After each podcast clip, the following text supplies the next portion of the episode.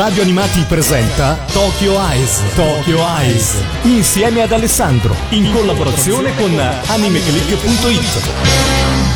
Ascoltatori di Radio Animati, ben ritrovati per una nuova puntata di Tokyo Ice. Io sono come sempre, come tutte le settimane, Alessandro, il eh, webmaster, il direttore editoriale di Anime Click e anche oggi vi voglio portare a conoscere un titolo di animazione giapponese. Stiamo parlando oggi di un film, un film che è andato nelle sale per un periodo ristretto di tempo, come sempre purtroppo ultimamente anche film molto importanti e famosi sono passati purtroppo per poco tempo eh, nelle sale cinematografiche italiane, eh, sono davvero molto contento che è arrivato anche questo. Non era assolutamente una cosa sicura, anche perché comunque non è un film per tutti, eh, sicuramente non è un film eh, per un target di ragazzi, un target molto giovane, stiamo parlando di un film storico, un film davvero molto bello e di cui sono veramente fiero di poter parlare oggi.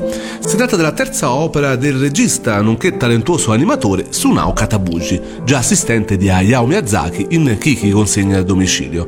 Il film si chiama In questo angolo di mondo, conosciuto in tutto il mondo con appunto il nome internazionale di In this corner of the world.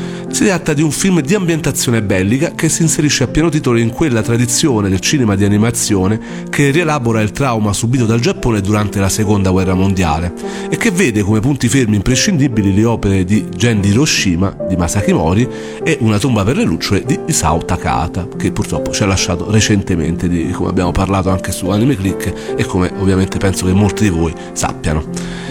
La vicenda umanissima della giovane e coraggiosa Suzu si affianca quindi a quella di Seita, Sezuku e Gen nel raccontare la grande storia attraverso un microscopio puntato sulle piccole storie e sulla vita quotidiana della gente comune. Il regista Katabushi getta lo sguardo un po' più indietro nel tempo, partendo dagli anni 30 per fotografare un angolo di Giappone che ormai non c'è più. Partendo dall'omonima opera a fumetti di Fumio Kono del 2007, adattata cinematograficamente grazie ad una campagna di crowdfunding, in questo angolo di mondo ha riscosso un incredibile successo di pubblico in patria, dove ha vinto il premio Animation of the Year ai Japan Academy Prize.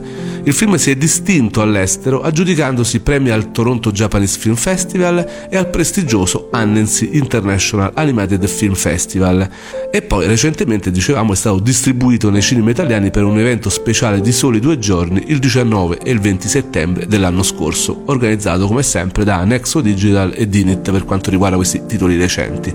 La storia, la storia narra le vicende di Suzu Urano, ragazza di umile estrazione, sognatrice con la testa fra le nuvole e con una spiccata sensibilità artistica, che nel 1944, dopo un matrimonio combinato, si trasferisce da Hiroshima nella vicina Kure, città portuale dove si concentra il grosso della flotta nipponica nipponica in guerra.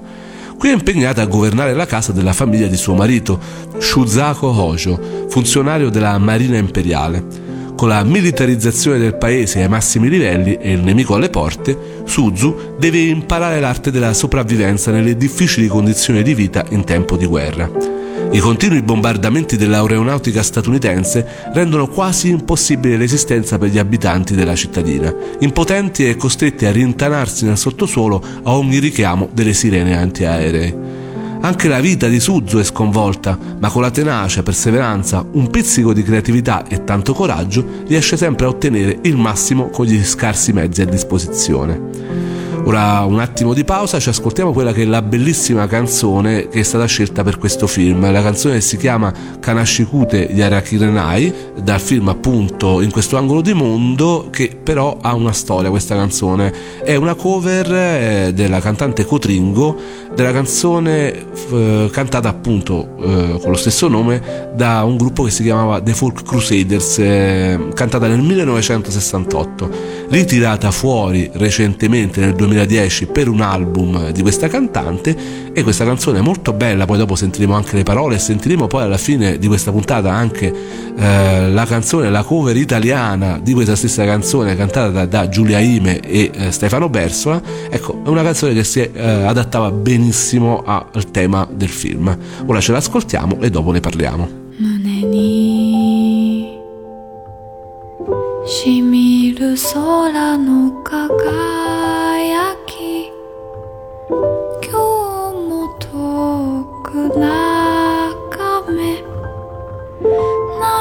tahu.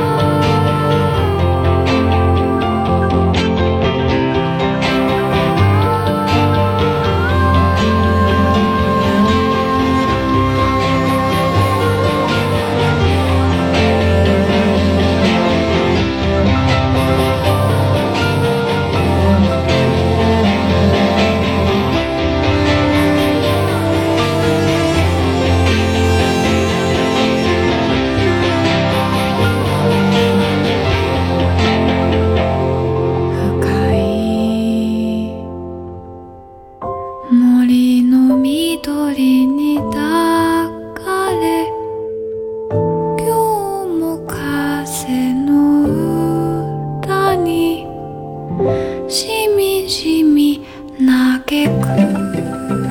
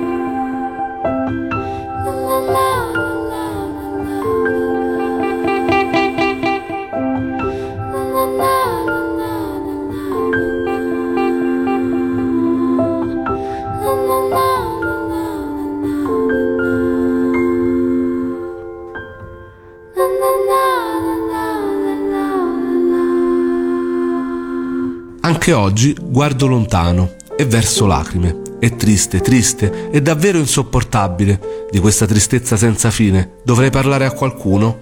E questo è l'inizio di questa canzone, poi dopo, dicevo prima, ne parleremo anche mm, per quanto riguarda la cover italiana cantata da Stefano Bessola e Giulia Ime. Eh, la canzone, dicevo, è una canzone del 1968 e eh, il testo è stato scritto da un poeta, Ciro Sato, suicidatosi nel 2009. Una canzone molto bella che ci fa entrare in pieno nel, nel tema che stiamo affrontando oggi, di questo film, in questo angolo di mondo. Un film eh, recentissimo che eh, parla appunto di piccola vita quotidiana di fronte a uh, drammi veramente enormi quali possono essere quelli della guerra, della seconda guerra mondiale e soprattutto ambientato in Giappone appunto in una cittadina vicino Hiroshima il che vi fa ben pensare a dove andremo a parare. Stiamo parlando appunto di eh, in questo angolo di mondo E stiamo parlando di questo film dove la messa in scena è allestita con precisione storica e il regista supera davvero se stesso quando si sofferma sulla vita domestica e sulle dinamiche interpersonali, come stavamo dicendo, e d'altronde il film è proprio incentrato su questo. Il racconto di formazione gli consente di tratteggiare con estrema naturalezza la personalità di Suzu, la protagonista, e anche le figure che le vivono accanto. Sono davvero molto ben caratterizzate, meticolosamente con particolare attenzione ai personaggi femminili. Il tono generale è nostalgico e un po' sentimentale, con la sottotrama romantica che esalta l'umanità della protagonista. Nella prima parte il film riesce a essere delicato, con la tavolozza dai toni pastello a cui attinge. Vibranti pennellate infondono vita alle scene con un gusto squisitamente pittorico, romantiche e sognanti come la protagonista. Queste pennellate ci rivelano un'artigianalità forse debitrice verso le ultime opere di Takahata, in netto contrasto con le tendenze fotorealistiche di, dell'animazione giapponese contemporanea, basti pensare a Shinkai e al contemporaneo Your Name. I raffinati disegni ci restituiscono la luce del sole, gli aghi di pino agitati dalla brezza primaverile e le nuvole fluttuanti, con un calore che l'azione dal vivo non potrebbe mai rappresentare. Il Giappone pre-bellico di Suzu è un luogo idilliaco, un posto dove le persone vivono in armonia con la natura sulle soavi note della Deste Fideles e questo paese così accogliente risplende di ancor più fulgida bellezza agli occhi del giovane artista. Utilizzando migliaia di fotografie d'epoca, il regista Katabugi ricrea i contesti urbani e rurali degli anni 30 e 40 e cattura con sorprendente realismo la vita di quel mondo lontano. La ricostruzione è affettuosamente curata e si sofferma sulla meraviglia del paesaggio naturale in una maniera ancora una volta vicina all'estetica ghibliana. In questo scenario si muovono i vari personaggi, caratterizzati da un design pulito, morbido ed essenziale che ne esalta l'espressività.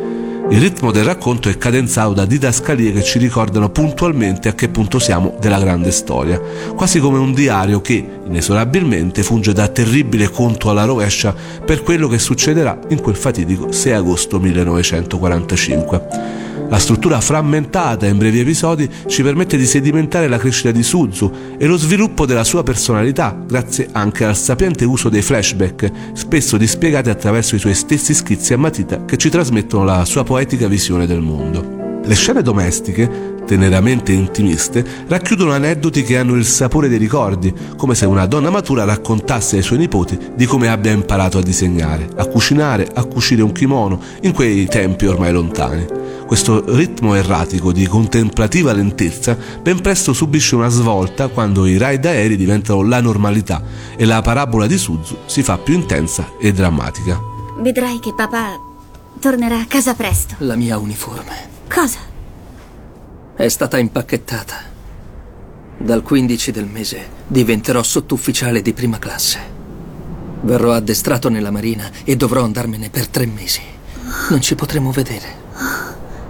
Ma potrai tornare una volta finito l'addestramento? Penso di sì. Credi di potercela fare, Susu? Sei piccola e molto esile. Riuscirai a proteggere la nostra casa anche senza un uomo. È impossibile. Assolutamente impossibile.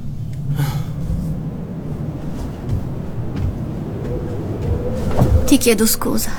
Ho mentito. Ti amo con tutta me stessa. Ma che cosa succederebbe se dopo tre mesi mi dimenticassi del tuo volto?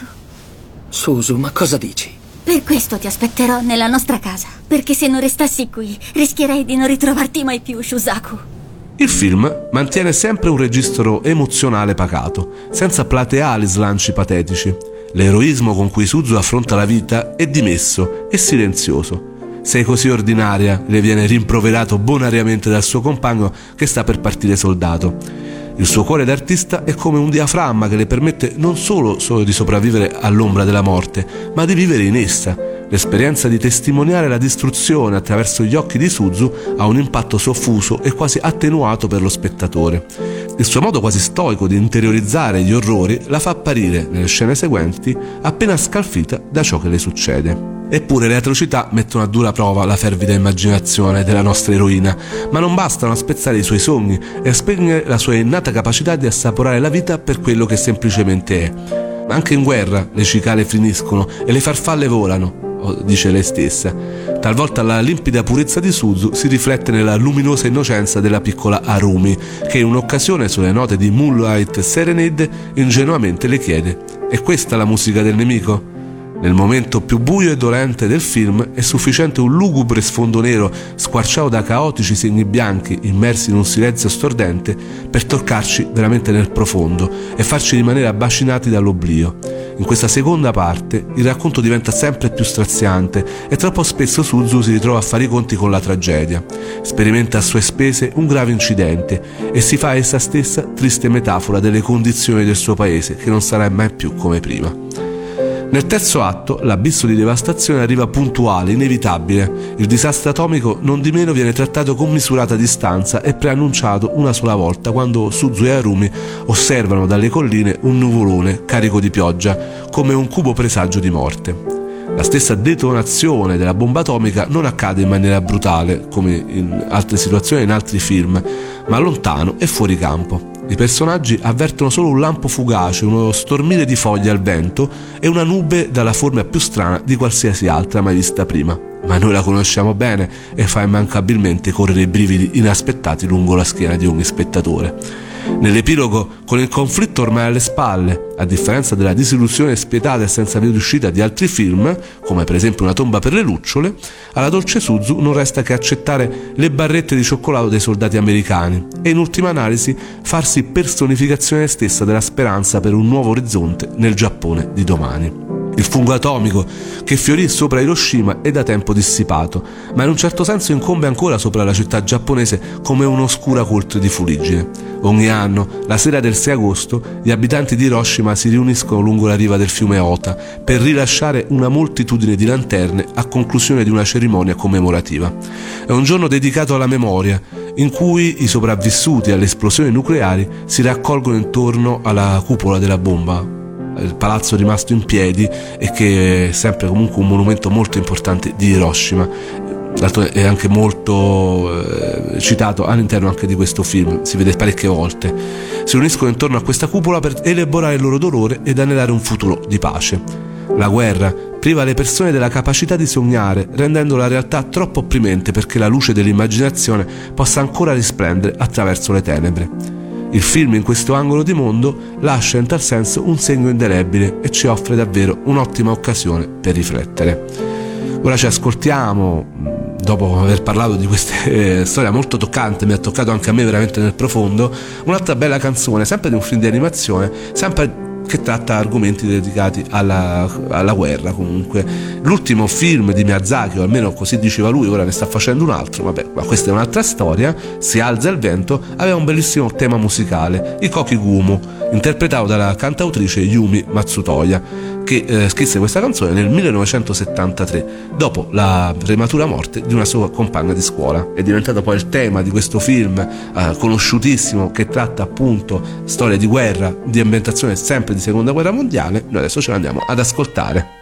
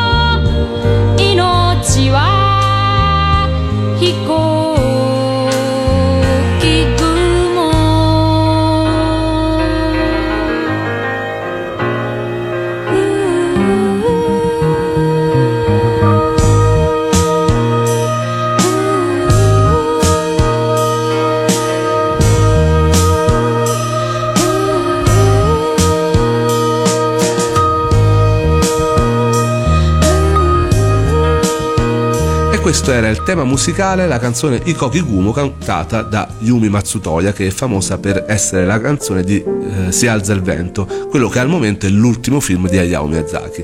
Noi oggi non stiamo parlando di Si alza il vento e di Hayao Miyazaki, anche se ovviamente il cuore va al eh, maestro Takahata dello studio Ghibli che recentemente ci ha lasciato eh, che ha trattato appunto lo straziante argomento della seconda guerra mondiale e di come i giapponesi l'hanno vissuta soprattutto nelle fasi finali eh, nel bellissimo film Una tomba per le lucciole. Noi oggi però stiamo parlando di eh, un film recentissimo nel 2016 il 2016 ha visto due grandissimi film giapponesi farsi conoscere al mondo uno che ha veramente fatto un'esplosione mediatica incredibile come Your Name l'altro è il film di cui stiamo parlando oggi è In questo angolo di mondo che appunto parla parla del delicato tema eh, della vita al tempo della guerra e soprattutto della vita a Hiroshima, la città colpita dalla bomba atomica. Sono più di 2 milioni mm, più o meno i biglietti staccati nei cinema in Giappone per il film, insomma un bel record. Eh, film che in originale si chiama Konosekai no Katazumi ni eh, ovviamente abbiamo detto già il nome internazionale che è In This Corner of the World, film di Sunao Katabuji, tratto appunto dall'omonima opera cartacea di Fumio Kono. Il film ha debuttato nel Paese del Sollevante nel novembre del 2016 in 63 cinema e lo staff poi ne ha allargato il rilascio in ulteriori 300 sale grazie alla buona affluenza manifestata dal pubblico. Il passaparola in questi casi è veramente magico. Katabuji, conosciuto per essere anche eh, dietro pellicola, cioè comunque serie come Black Lagoon, ha scritto e diretto il film prodotto da Genko e dallo studio di animazione Mappa, che può vantare appunto dicevamo un incasso eh, appunto di 2 milioni di biglietti staccati, quindi di oltre 2,5 miliardi di yen, ovvero circa 20 milioni di euro. Mm, è una serie di prestigiosi riconoscimenti, abbiamo detto qualcuno, ma ripetiamoli, dal premio Fujimoto a quello del Ministero da parte dell'Agenzia per la Cultura, dall'Hiroshima Peace Film Award presso l'Hiroshima International Film Festival, eh, che l'ha giudicato miglior film nipponico dell'anno ed infine eh, ovviamente quello più importante in Giappone, eh, quello ottenuto al Japan Academy Prize, che sono i corrispettivi nipponici degli Oscar come prodotto animato dell'anno. Eh, in questo angolo di mondo, abbattuto in quelli che sono appunto gli Oscar giapponesi, film come Your Name e A Silent Voice, film che sono arrivati in Italia, eh, nettamente penso molto più conosciuti e sicuramente forse un po' più apprezzati dal pubblico internazionale, anche perché sono di temi diversi. A Silent Voice in realtà tratta anche temi molto forti. Your Name ovviamente ha avuto un successo internazionale che penso davvero anche il più eh, insensibile ai temi dell'animazione giapponese eh, veramente conosce questo film. Anche l'Italia comunque ha fatto la sua parte. Questo film è arrivato in Italia. L'ha portato Dinit che ne ha annunciato ehm, l'arrivo a Cartomics di eh, due anni fa eh, è stato proiettato nelle sale il 19 e il 20 settembre e poi è stato del 2017 eh, quindi l'anno scorso e poi è stato diffuso in Blu-ray e DVD il 31 gennaio. Eh, il Blu-ray ha veramente dei bei contenuti un booklet di 32 pagine con interviste, disegni preparatori e molto altro eh, intervista al regista Katabugi, al produttore Maruyama eh, e poi sono i trailer, gli spot originali e la sigla di testa della versione italiana cantata da Giulia Ime e Stefano Bersola che sentiremo alla fine di questa puntata. Anzi, facciamo una cosa, ascoltiamo proprio il parere su questo film proprio di Giulia Caproli, Giulia Ime, eh, la cantante del velivolo Ghibli che è appunto apparsa nel bonus eh, di, del DVD. Lei ha amato tantissimo questo film e voglio proprio sentire il suo parere sia sul film che sulla colonna sonora sonora. In questo angolo di mondo è un film d'animazione che mi ha colpito subito fin dai primi frame che ho potuto vedere nel trailer. Mi è piaciuto tanto e mi perdonerete i tecnicismi se non sono proprio precisi sull'animazione, il tratto e il tipo di colori, la tavolozza di colori che è stata scelta appunto per fare questo, questo tipo di, di, illustrazione, perché mi ha, mi ha, tutto ciò mi ha tanto ricordato le illustrazioni del, dei libri di fiabe. E questo naturalmente non è per sottovalutare o sottostimare eh, l'operato, anzi io sono una grandissima appassionata di fiabe, fin da quando ero molto piccola naturalmente, ma tuttora studio le fiabe dal punto di vista psicologico e ho studiato un po' le simbologie della fiaba, lo sto facendo tuttora e insomma scoprirete che nelle fiabe ci sono dei messaggi, delle, delle chiavi di lettura della vita che ci possono aiutare a vedere il mondo eh, da altri punti di vista. Quindi per me questo tipo di illustrazione è stato sicuramente qualcosa che mi ha catturata. Poi però quando ho scoperto che eh, la storia che sarebbe stata narrata eh, dal film era una storia di guerra, la cosa mi ha, mi ha fatto pensare, beh, qui di fiaba c'è davvero poco, è tutto molto reale. Eh, però questo contrasto mi, mi, ha molto incuriosita e quindi ho deciso di, di, vedere il film. Sono andata al cinema e eh, però prima, vedere, prima che iniziasse il film mi sono detta Giulia sei una persona sensibile, preparati psicologicamente che probabilmente ci sarà da piangere un bel po' e purtroppo così è stato, ho versato qualche lacrimuccia.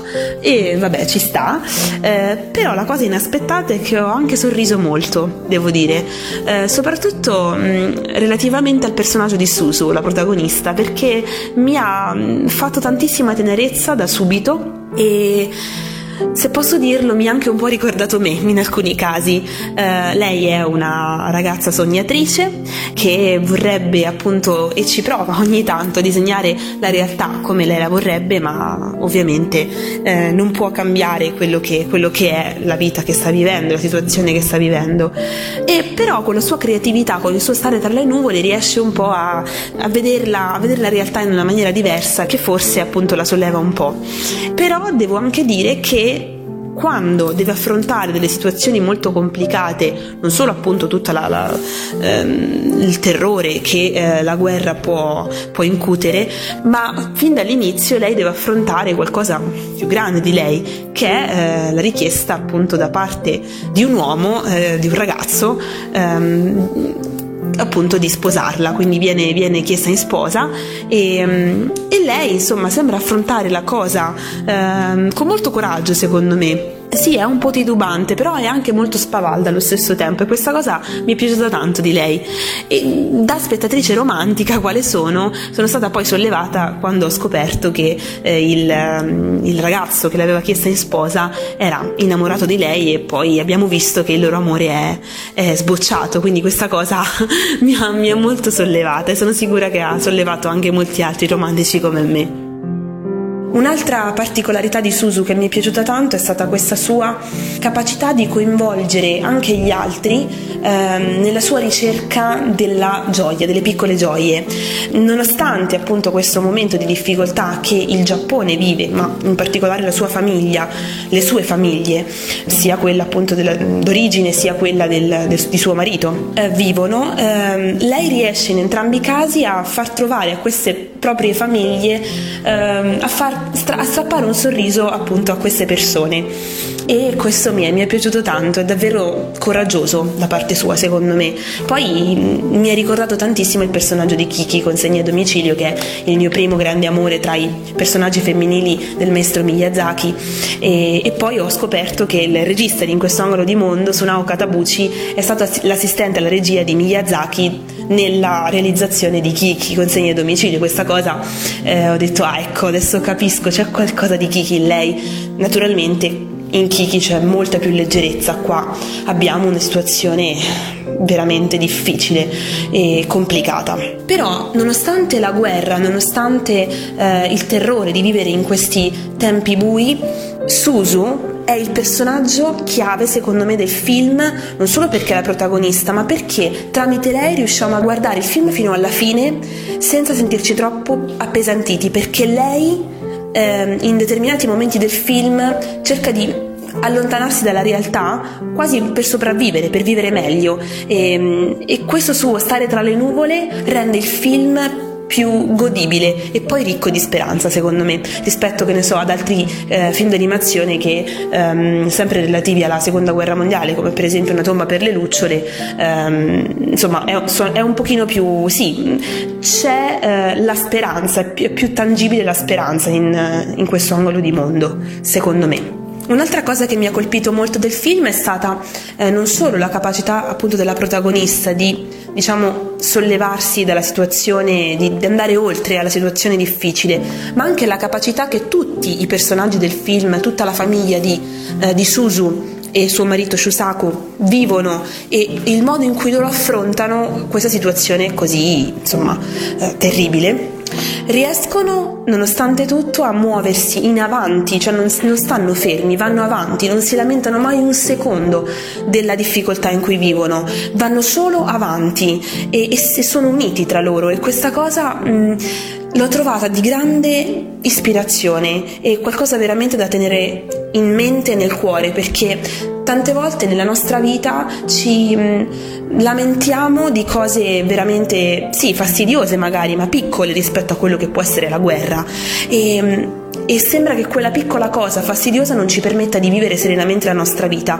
In realtà non è così. Ed è questo, questo è il messaggio più bello secondo me che, che il film appunto vuole trasmettere o che comunque ha trasmesso a me, ecco. Non posso inoltre esimermi dal dire cosa penso della colonna sonora di In questo angolo di mondo. La colonna sonora, secondo me, è veramente adatta al film d'animazione, adatta sia alla storia che viene raccontata, sia al come viene raccontata, sia al, um, al tipo di immagini che, che, vediamo e di come sono fatte le immagini e anche i colori, cioè è perfettamente in tono con tutto il resto e questa cosa mi è piaciuta veramente tanto.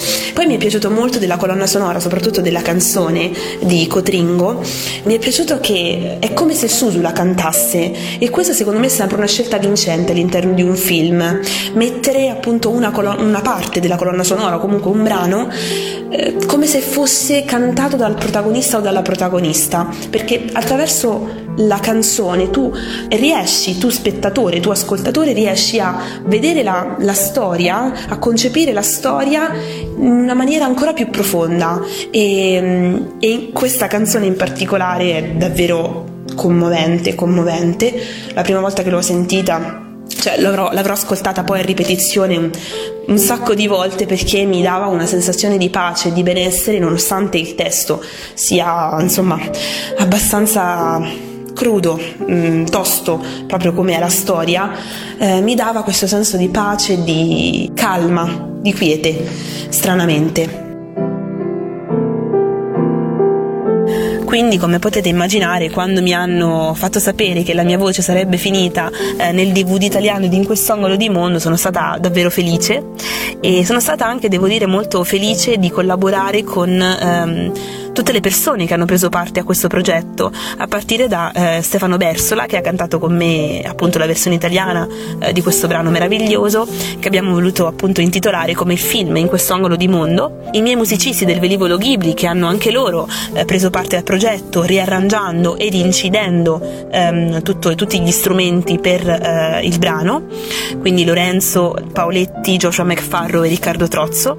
E eh, l'associazione Red Phoenix che ha eh, confezionato il progetto musicale a partire da Veronica Nicolai, eh, alias DJV, che ha prodotto il brano eh, e ha anche ehm, tradotto e adattato il testo per la versione italiana insieme a Maria Grazia Cucchi e inoltre anche Dalia Schinto ha partecipato ehm, con la sua arte perché è la graphic designer del videoclip e quindi voglio anche appunto ringraziare tutti coloro che sia la Dinit che ci ha permesso di esserci, che ha permesso di, che noi ci fossimo all'interno del DVD, sia le persone con cui ho collaborato. Spero che ve la godiate questa canzone e fateci sapere se vi è piaciuta. Un abbraccio a tutti da Giulia Chimè. Davvero grazie Giulia, mi piace sentire sempre il parere soprattutto di chi è più giovane di me eh, su quello che eh, sono questi film, film che davvero non sono assolutamente mainstream, non sono adatti a tutti forse, ma dovrebbero essere visti secondo me da tutti. Il doppiaggio mi è parso davvero molto buono, io l'ho visto in italiano, non ho visto l'edizione giapponese, però veramente sono rimasto soddisfatto con Suzu interpretata da Loretta di Pisa e il suo compagno eh, da Daniele Raffaelli. Il manga aveva già ispirato uno speciale live action andato in onda su NTV giapponese nel 2011 con la protagonista la celebre attrice Keiko Kitagawa e oggi si parla anche di altre versioni live action, il manga non è ancora arrivato in Italia Uh, c'è comunque un libro edito da K Lab che è comunque la novel di uh, questa storia. Uh, speriamo che tutto questo poi porti anche il manga ad arrivare in Italia. Io me lo auguro perché sono sempre bellissime storie. Ora veramente è stata una puntata molto delicata, per me è stata anche molto pesante perché comunque io sono stato a Hiroshima due volte, ho visto il Museo della Pace che consiglio davvero a tutti, eh, se venite con i viaggi Anime Click o venite per conto vostro vi consiglio davvero una gita a Hiroshima. Innanzitutto la città è molto bella, eh, soprattutto durante la Nami, è stata ricostruita, ma tiene ancora ben aperte le ferite di quello che è stata l'esplosione nucleare del 1945.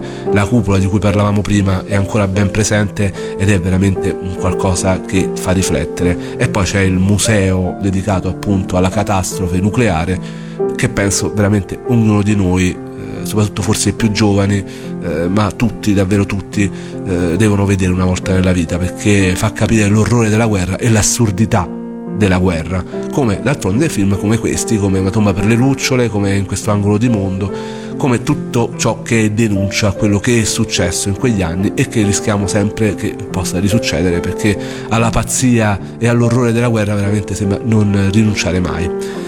Oggi abbiamo trattato temi forti, va bene, io spero che la puntata vi sia piaciuta, eh, per riascoltarla o eh, per le prossime puntate su Radio Animati seguiteci appunto sul sito www.radioanimati.it alla voce palinsesto, lì trovate tutti gli orari di Tokyo Ice e se avete visto il film o magari adesso incuriositi lo andate a cercare, comprate il Blu-ray e lo vedete, venitelo magari a recensire o scrivete un commento sulla scheda eh, di in questo angolo di mondo su AnimeClick www.animeclick.it, sono molto curioso di sapere il vostro parere. Se questo è un film che merita, eh? davvero. E poi oltretutto è stata fatta anche questa bellissima operazione con una cover italiana che è appunto dicevamo nel bonus eh, del DVD della Dinit, cantata dalla nostra amica Giulia Ime che già abbiamo ascoltato varie volte col velivolo Ghibli e col grandissimo amico Stefano Berso, il cantante di City Hunter, delle sigle di City Hunter e di Lamu. E eh, questi due amici si sono messi insieme e hanno sfornato questa deliziosa cover che eh, conclude la puntata di oggi. Ragazzi davvero viva l'animazione giapponese! Viva l'animazione giapponese con questi temi anche, perché è importante eh, conoscere la storia anche attraverso l'animazione. E con questo vi saluto e vi lascio a Stefano Bersola e Giulia Ime. Sono qui, scintille in cielo mi trafiggono,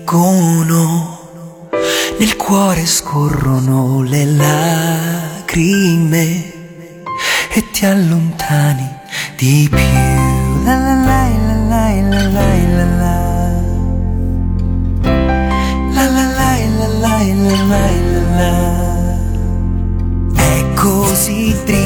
Triste, così triste che dimmi domani come farò. A qualcuno se mai lo racconterò. Questo grido chi lo ascolterà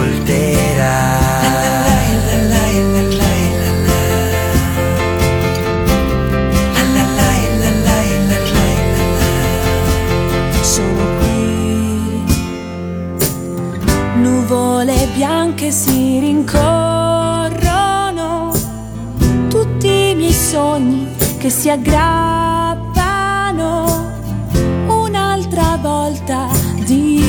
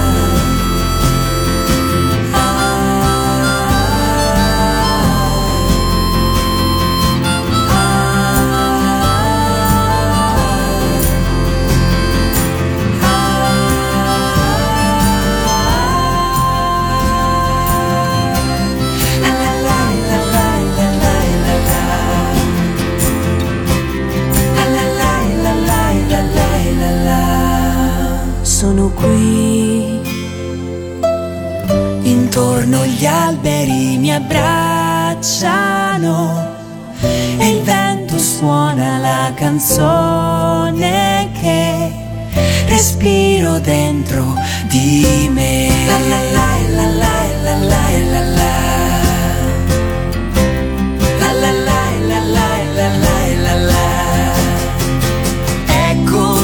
triste ma forse domani